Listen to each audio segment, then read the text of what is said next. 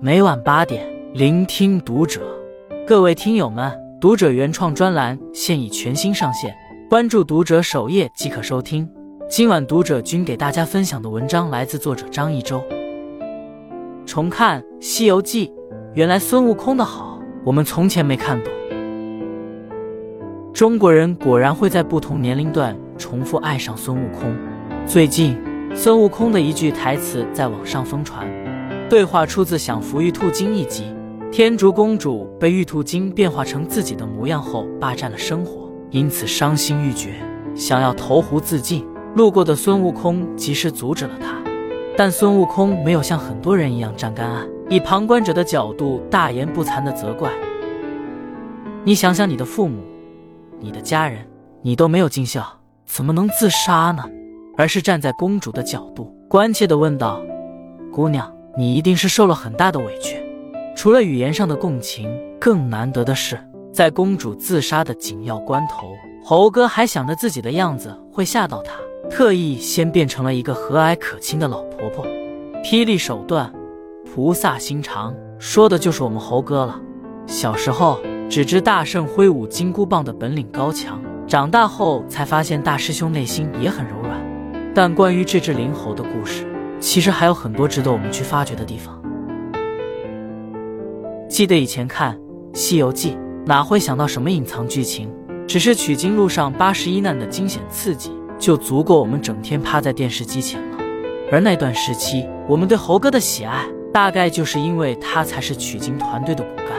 而咱们猴哥对团队的贡献，还不只是保驾护航，更多的是提供了情绪价值。作为徒弟。他对唐僧除了有保护的责任，还有作为孩子对父母的爱意。师傅为他缝虎皮裙时扎了手，他连忙捧过师傅的手吹了吹。外出找寻救活人参果树的仙方前，他还威慑镇元子要好生照顾自己的师傅。你要好生待着，三茶六饭不可欠缺。若是饿瘦了些，老孙可不饶你。而即便被冤枉赶出了取经团队，他也不忘嘱咐师弟们要用心保护师傅。更感人的是，就算离开了，当八戒因为师傅有难找到他时，他脱口就是一句“身在水帘洞，心随取经僧”。这些细节无一不展现孙悟空对唐僧的关心与爱护。而当唐僧看到镇元子要将孙悟空扔进油锅时，虽然知道孙悟空本领高强，但还是担心的泪流满面。可见这份感情是双向奔赴的。此外，在取经路上，看似是唐僧教导孙悟空，其实有时候也是孙悟空劝导唐僧。唐僧忧愁前路艰苦，孙悟空安慰道：“师傅，只要一片赤诚，灵山就在你脚下。”到了灵山，有船夫撑着无底的小舟来接他们师徒。唐僧害怕，悟空指引说：“师傅，你没听见？无底的船儿，好普度众生啊！好不容易取得真经。”结果算来还有一难，因此师徒四人掉落云端，经书沾水。师傅忧心经书不全，孙悟空宽慰道：“天地本不全，经文残缺也应有不全之理，非人力所能为也。”这些话无一不体现孙悟空的大智慧。而作为师兄，猴哥跟师弟们的关系也十分好客，与猪八戒自然是相爱相杀。两个人关系好时，就是好哥哥贤弟。而吵了架时，就是该死的弼马温呆子。可到了关键时候，他们一定会护着彼此。唐僧念紧箍咒伤到了孙悟空，八戒在一边抱怨，而八戒因为不平玉帝对凤仙郡的对待，嘟囔了几句，结果被玉帝翻旧账，斥责要罪加一等。八戒听到后一句话都不敢说，悟空这边立马回怼玉帝：“我说你别扯旧账。”而沙僧和白龙马。虽然不如八戒跟孙悟空亲近，但沙僧出圈的一句“大师兄说的对呀”，以及白龙马在唐僧遇难后劝告八戒去找寻孙悟空，也足见这二位师弟对师兄的敬仰。可以说，无论在哪个集体中，如果能得孙悟空这样一个带头人，一定会轻松快乐许多。小时候，每次看到孙悟空挥舞着金箍棒，腾云驾雾。追风逐电，电视机前的我们眼睛都会放光。试问，有谁不喜欢这样一个肆意妄为、能上天入地、打得寰宇地覆天也翻的人物呢？但长大后才明白，原来齐天大圣在成为齐天大圣之前也受过很多委屈。说起来，我们猴哥也是个苦出身。石头一声巨响，石猴闪亮登场，看起来很神奇。可就像玉帝说的：“下方之物，乃天地精华所生，不足为意。”此时的猴哥完全是一只野猴子，无名无姓，无亲无友，无能无为，根本无人在意。但他有着其他猴子没有的聪明机智、勇敢坚定和吃苦耐劳的精神。千百年来。花果山上瀑布长流，没有一个猴敢跳入其中。是他纵身一跃，才在那水帘洞中发现了一个洞天福地，从此成为猴王，带领着群猴过上了自在的生活。而按一般剧情发展下去，如此快活一生也挺好。但一天一个老猴的突然离世，让悟空担心自己和猴子猴孙也会不其后尘，于是便有了寻求长生之术的想法。因此。他毅然抛弃了作为猴王不服麒麟峡、不服凤凰馆的快活日子，选择撑着竹筏远渡重洋寻师学艺。那一年，他还不会筋斗云，只能漂泊在茫茫大海上，彷徨于攘攘人世中。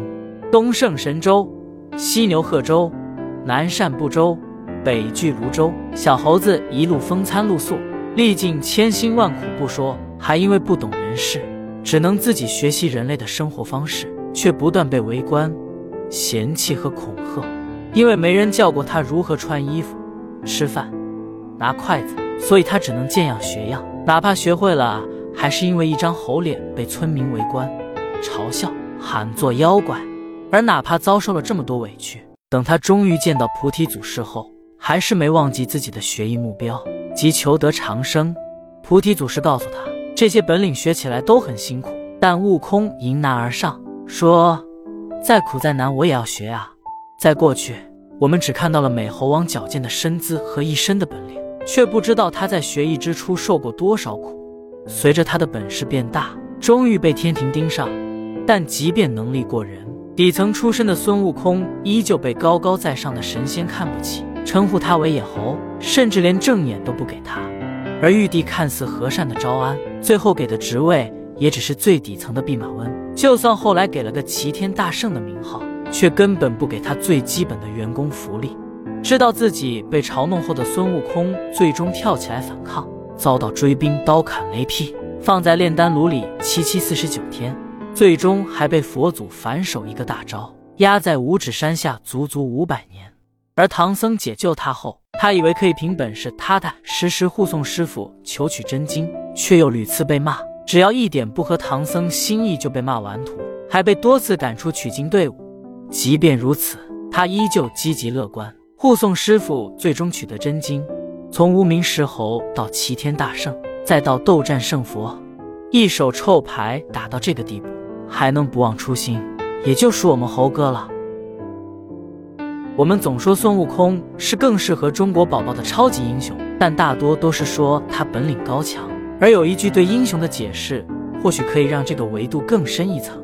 罗曼·罗兰说：“这个世界上只有一种真正的英雄主义，那就是认清生活的真相后依然热爱它。”而当我们品读孙悟空时，发现他也是如此。